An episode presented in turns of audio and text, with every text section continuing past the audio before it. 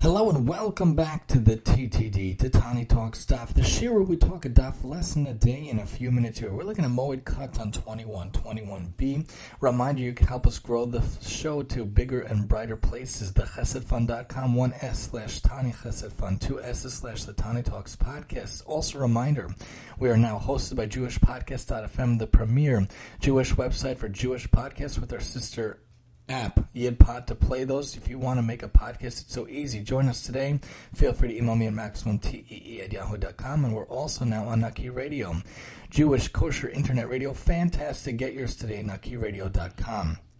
We are on Moed Katan 21b. Again, talking about the, the morbid topics, the sad topics we should never know from such things of losses and mourning and aveilus and things like that. We should only know from happy things. But the Gemara talks about greetings in terms of how or what can person say? How can someone greet another person? How could someone be interacting with another person? We know the famous halacha when you come to greet someone, we should never know from such things. If you have to pay a shiva call, you're actually not supposed to initiate a greeting.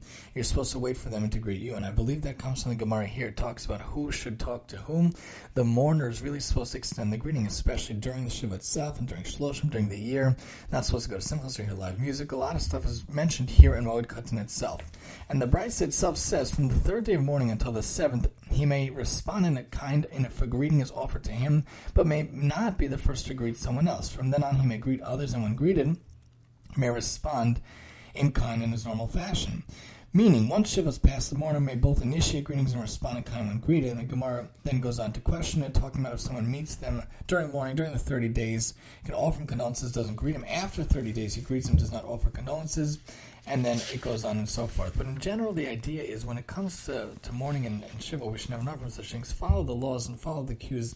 Let them extend things to you. But in general, and happy things, and general in life, we know we should be the ones to extend greetings to everyone around us. The Gemara talks about a sage, have a makdim shlom kol chavero. It might have been Rabbi Yochanan. I can't remember which sage offhand. Would always be the first one to initiate greeting, to initiate saying hi to those around him, especially non-Jewish people.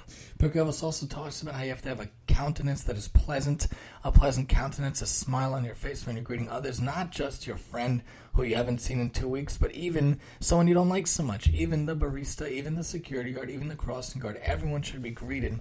Everyone should be talked to. Everyone should be interacted in a nice way when you call a customer service, you call Amazon, you call anybody. Make sure to have the good greeting. In Lowell Lane, we have a number of such things when it comes to sad things. How do we go about greetings? But in general, life and in happy things and in all our days, make sure to be the first to greet others. Do so with a pleasant countenance and do so with a smile on your face. Join us next time as we talk Moed Katan 22 here on the TTD.